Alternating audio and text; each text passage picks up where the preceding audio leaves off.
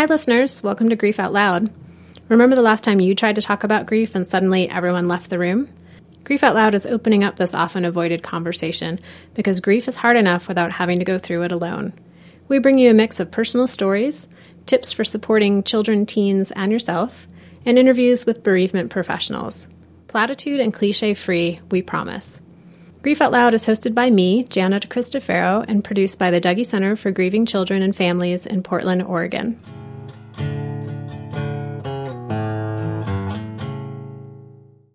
Today we're joined by Suzanne Anderson. Suzanne is the co author of the book The Way of the Mysterial Woman Upgrading How You Live, Love, and Lead. Her work as a writer, speaker, and leadership innovator is dedicated to awakening women to their full potential and urging them to the edge of their own evolution. Hi, Suzanne. Thank you for being on the show today. Thank you, Jana, for inviting me. Suzanne, back in 2012, you were just finishing up the first draft of your book. And I'm imagining that was a time of, of excitement, but also mixed with some trepidation. And then in that crossroads moment, your husband died of suicide. And you write about how that experience really tossed you into what you've described as a very dark and difficult abyss. And I'm wondering, looking back at that time now from this place, which we're almost five years later, what really stands out to you? Hmm. Yeah, well, first of all, I think when when I, probably any of us who have been through tremendous loss that's especially shocking, it doesn't, I, I can't even relate to it as being five years, first of all. Everything happens so incredibly quickly, and also it seems to take forever. So I would say my experience of time is fundamentally changed. When I would say initially after the suicide, and all the things that came, you know, in the in the wake of that, there was only really the capacity to attend to what had to be attended to because in my situation it was not just the loss of my beloved partner husband and but also within a very short period of time needing to sell my our estate to leave the community I was a part of, uh, move from this small island we lived on. There was enormous change at every single level. And I only could really focus on now. And, and it, it just was, took me till about a year ago to be able to look back, to actually be in the, the seat of the question you were just asking me. Uh, and I started working on my second book, which is about how I have gone through these last few years and how to go through these kinds of dark times as a rite of passage and a transformative fire. So, what really stands out, I guess, is um, somehow that I'm still standing, you know, and that I'm, my life is so f- dramatically different from what it was five years ago. And there was so much uncertainty at many points along the way about what would happen where would I be? How would things unfold? Um, and so I, I will say I'm, I'm probably humbled, grateful, and still very curious about this new life that's opening up in front of me. You said something really interesting in how, in the moment, well, I should say, after your husband died, it really threw you into having to be completely in the moment. What happens next? What happens next? And that it was only years later that you're able to sit in a place of reflecting on what that time was like for yourself. Yeah, I think, you know, one thing, as you mentioned, I was just completing this, the, the book and was ready to send it into the world, find a publisher when David took his life. And the work that I had been doing and the research for over 15 years was really around uh, how to help women really awaken the next level, I would say, of our of our wholeness um, that brings together all of our feminine and all of our masculine ways of being. This is something I, I, I knew something about, you know, how to go through difficult circumstances, how to be in challenging moments and actually show up from this place of grounded presence and a place that is more what you were just saying, you know, in the present moment more now. I certainly knew this in theory because I'd been doing a lot of research, worked with hundreds of women in my programs. Um, and I knew it in experience as well, but the enormous, uh, the, the, the, brutality maybe of, of, of what happened and when there's traumatic loss is that I, I really had to use everything that I knew and everything that I had generated over many years of my own meditation practice and teaching and the, the things I knew to be able to be with what was actually happening. Um, and there is the actual neuroscience of trauma, which has the neocortex kind of go offline anyway. I mean, you don't have a lot of ability when you go through um, this kind of a, a loss to think much about the future. And there was no advantage for me to be nostalgic about the past because there was just so much to actually do in the moment. So I would say that's probably one of the deepest experiences and learnings I have, and has something to do with my relationship to time now, was to really experience what it is to come all the way in the body to the present moment and be with what is directly in, in front of you. It almost seems like you're talking about the idea of being fully embodied in and with your grief. 100%. You know, especially for somebody like me, let's say, who I have had a very long um, time spiritual path for many decades. And in some ways, it, it could have been easy to go what I call up and out, you know, and, and I was grateful for many of the perspectives I had and that came from, come from my own spiritual uh, path. But actually, I think part of why I am standing now, you know, and, and my book did get published and I'm in the world with my work in the way that I am right now is because I was able to come down and in, was able to actually be in my my body and with my body, with my heart, with my feelings. But we aren't taught this when we're we're children growing up or you know we want to get away from our grief or our fear or our anger you know. From from anything that feels uncomfortable or unusual. Exactly. From the the discomfort of those feelings and as though they're not supposed to be there. So to really Mm-hmm. and I experience waves of grief. I would say grief is more a wave than a particle. You know, it's it moves on its own terms, and when it moves, and when it swells up and would swell up through my heart and body, I, I almost could say I I let it take me. I learned to let it take me.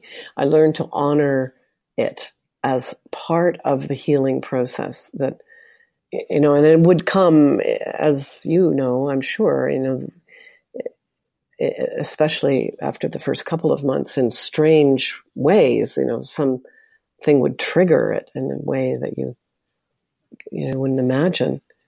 And then the ability to to have the capacity to be with it. So this you know for me those strategies were knowing how to ground myself how to breathe, how to not not run from it, but actually kind of move t- toward it, as I say again, as a healing, not as a indulgence, and then to have the the limbic support of friends and allies to to be with, to hold me while I was letting that wave move through me. As you're talking about that, it seems such an important distinction that can, we can hear like let the grief wave take you make sure you like immerse yourself and not numb out from it. But to do that without also having a skill set with you and some tools as you maybe go into that grief wave it's how important it is to have that with it, whether it's support people or, as you mentioned, for you, grounding practices and breathing. And I think sometimes that's what can get missed in the general sense about grief of, you know, don't avoid it, but we also need to teach you some skills to take Absolutely. it into it. Yeah. When it's at this level, the losses that, that break you open are, we're mostly not, not equipped for. And, and, you know, one of the things that's interesting in the parallel between my work and my experience in some sense is that I, I've used a myth in my it's in my book and in my work for many years, and it's the uh, Persephone Demeter myth. Do you know that myth? Oh boy, we're really we're going back in my elementary education. Is that the one where she goes down under into the underworld? Yeah, very good. There's a pomegranate involved. Exactly. So the the myth, the very short bones of it is, and the re, and I'll, I'll tell you why I use it afterwards. But Kore or Persephone, her name Kore is maiden in Greek, and she was initially called that.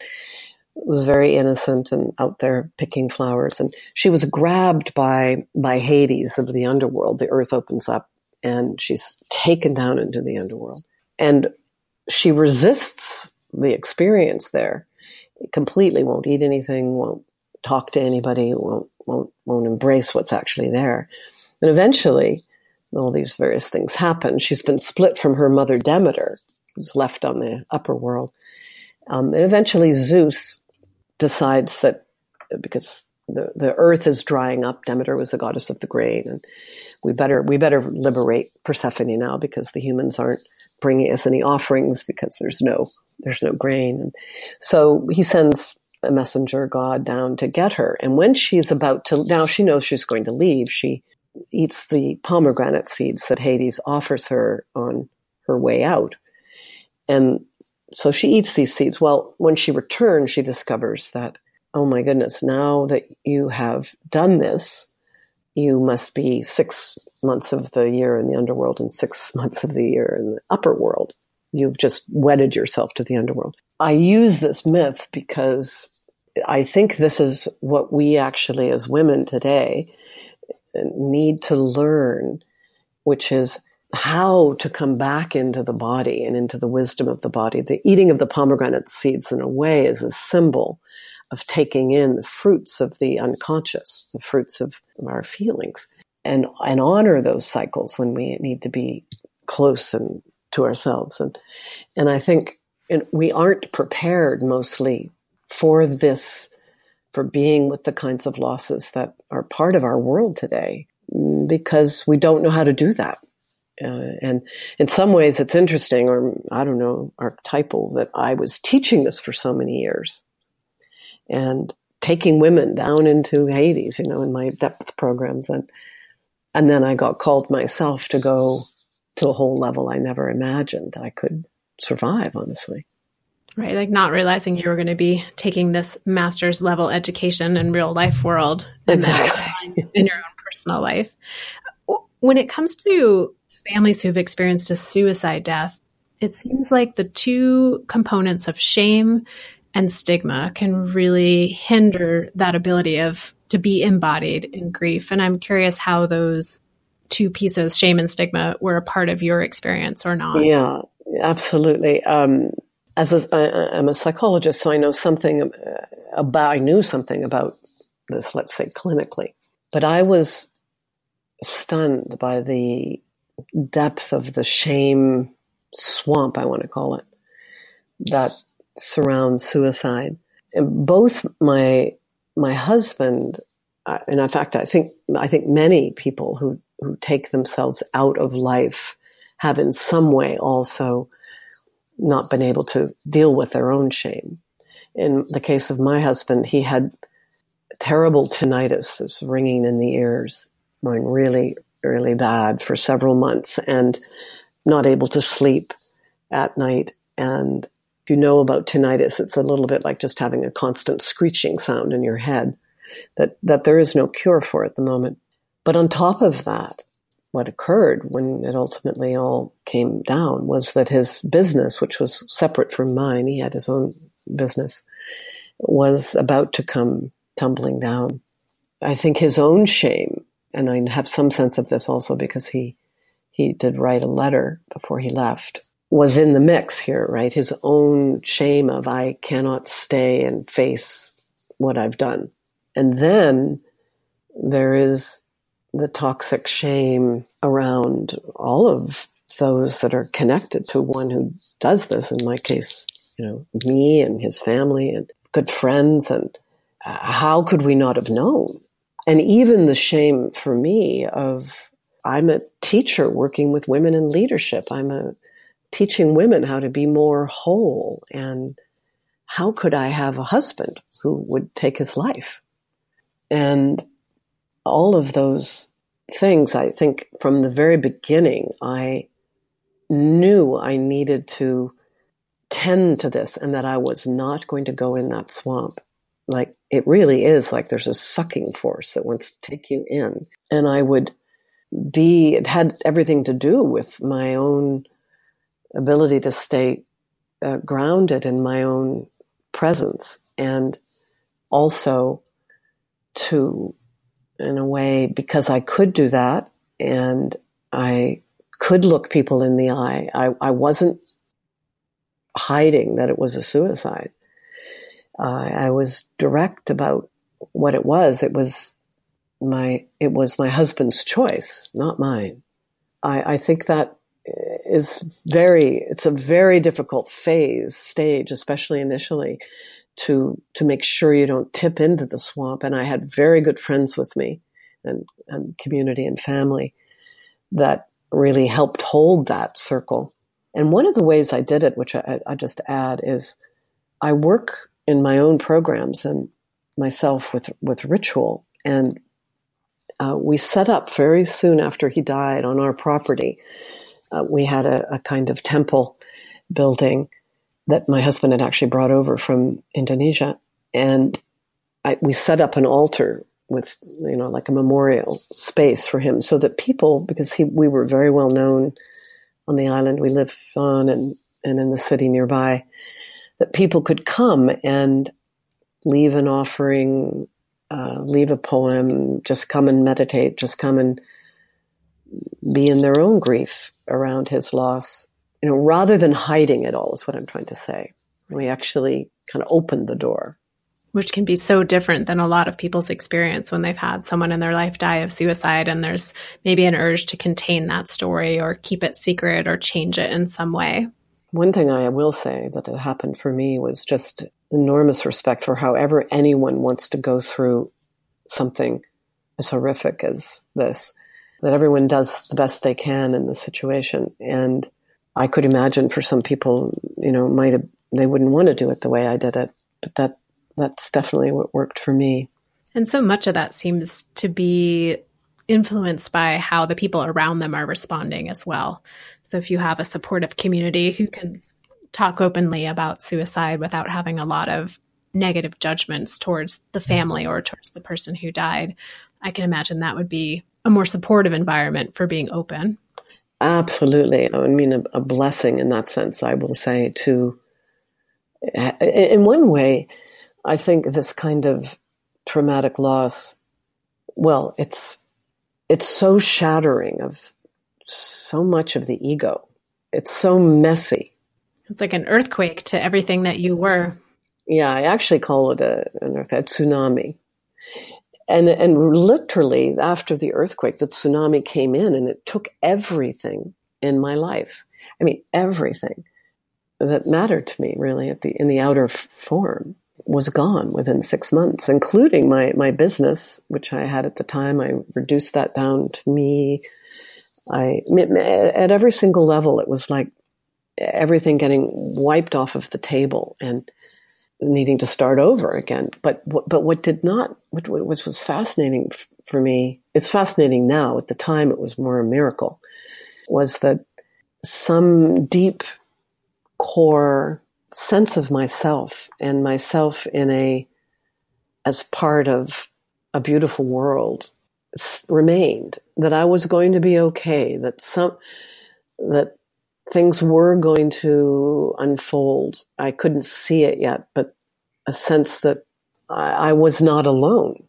And in fact, uh, that was just that's probably partly my spiritual belief, but also my community, the people that I'd been, you know, I was a teacher of many women and they all came around me and all of my family. And that's essential because I think when you're shattered like that, you need the circles that hold you, that are whole, or even a best friend, or even one person if you're not in a, in a, fa- in a situation where you've got larger support that can hold you and um, let you fall apart.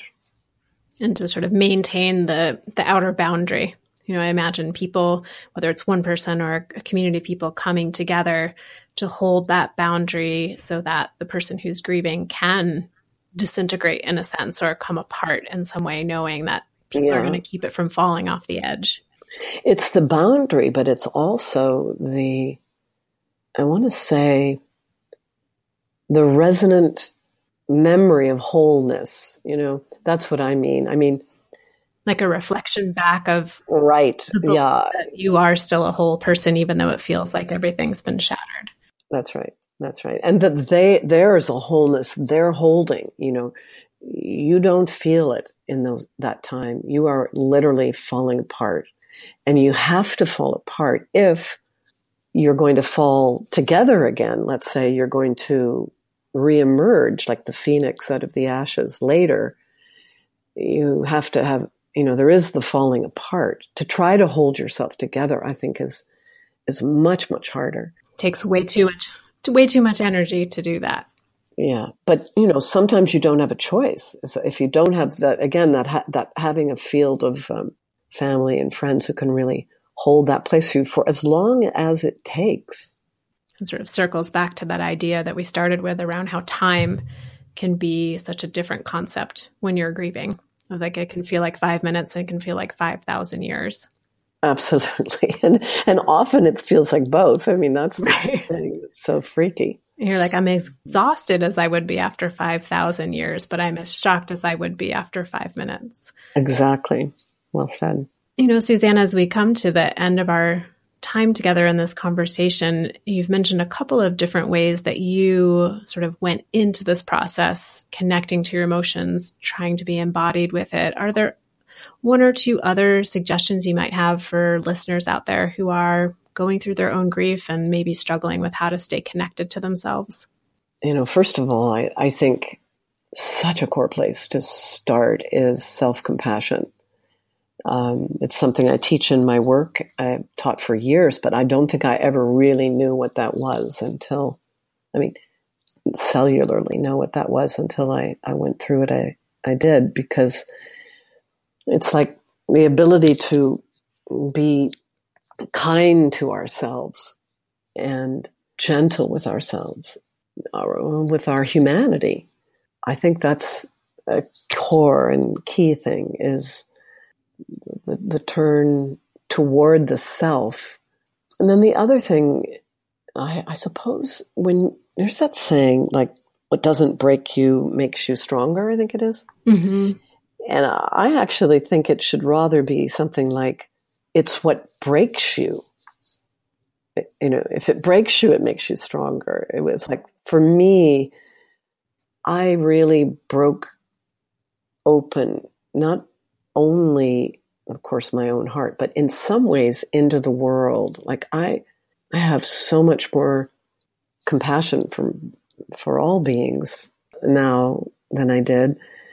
There's something so poignant about letting oneself, I think, be be opened, our hearts really be be broken open. You know, what I can say at this point, five years out, is I am standing, as I, I, have said already. I am in uh, or let me say, I am creating my new world. It is still unfolding. But this wound is with me. It won't, in my experience, and we'll see as it continues, but I don't, I think it's, it's almost like a, it's a tender place inside of me that will always be that there probably. And that actually now is the source also of my creativity is the source of my some of my the thing the way I am in the world, the way I work in the world, and it's like the offerings um, that come from loss and the grief that go with them often come later. And I guess I'm just you know standing out here later saying, be tender with yourself as you're going through this, because there will be there is the possibility that this dark night is preparing you for a way of being in the world that you've yet to imagine. And um, it won't be what it was, but it will be something. I really appreciate that idea of being tender with yourself so that you are better able to carry the tenderness of the grief with you and to maybe turn to that tenderness as a source of inspiration or creativity or creating how you want to be in the world. Right. And and speaking of standing here almost 5 years later and in your work and in the world, I will link to your website and to your book in our show notes, but are there other ways that people can reach out to connect with you or other things they should be on the lookout as work coming from you? Well, my website is mysterialwoman.com and people can find find me there. I have also a Facebook group, Mysterial Woman. Mysterial is M Y S T E R I A L. And that's a place where we're in conversations about what does it mean for women today to be showing up in these ways that bring much more of our authenticity into our doing. So that's a really rich place for conversation. Um, and on my website, you'll find links to the programs that I offer and the ways that I work with women. That's and, and the book itself is actually for any woman who is in a time of having their lives shaken up, having lost, that gone through enormous loss. This is a great guidebook, really, and I have a lot of practices in it. It's not the book where I'm writing about my own experience of loss. That's the one I'm working on now. But um, a lot of the practices are are really applicable. Great. Well, I look forward to myself exploring more of that, and I I love that there's a Facebook group for for the tenders to come together and and share with one another. Mm-hmm. Well, Suzanne, I appreciate you taking time today to talk with us and share maybe a more personal piece of your story than perhaps you're usually talking about. Yeah, thank you, Jana. It's actually quite refreshing to. You're right. This isn't my normal topic, and and yet it's it's a topic that's very dear to my heart, and I really appreciate the opportunity to to share some of my experience with you and your listeners. Well, thank you again. And thank you, everyone out there, for tuning in today. If you'd like to listen to any of our past Grief Out Loud episodes, you can find us on our website, dougy.org, or in Apple Podcasts or Stitcher or any other platform you might use. Thanks for listening. Hope you'll join us again next time.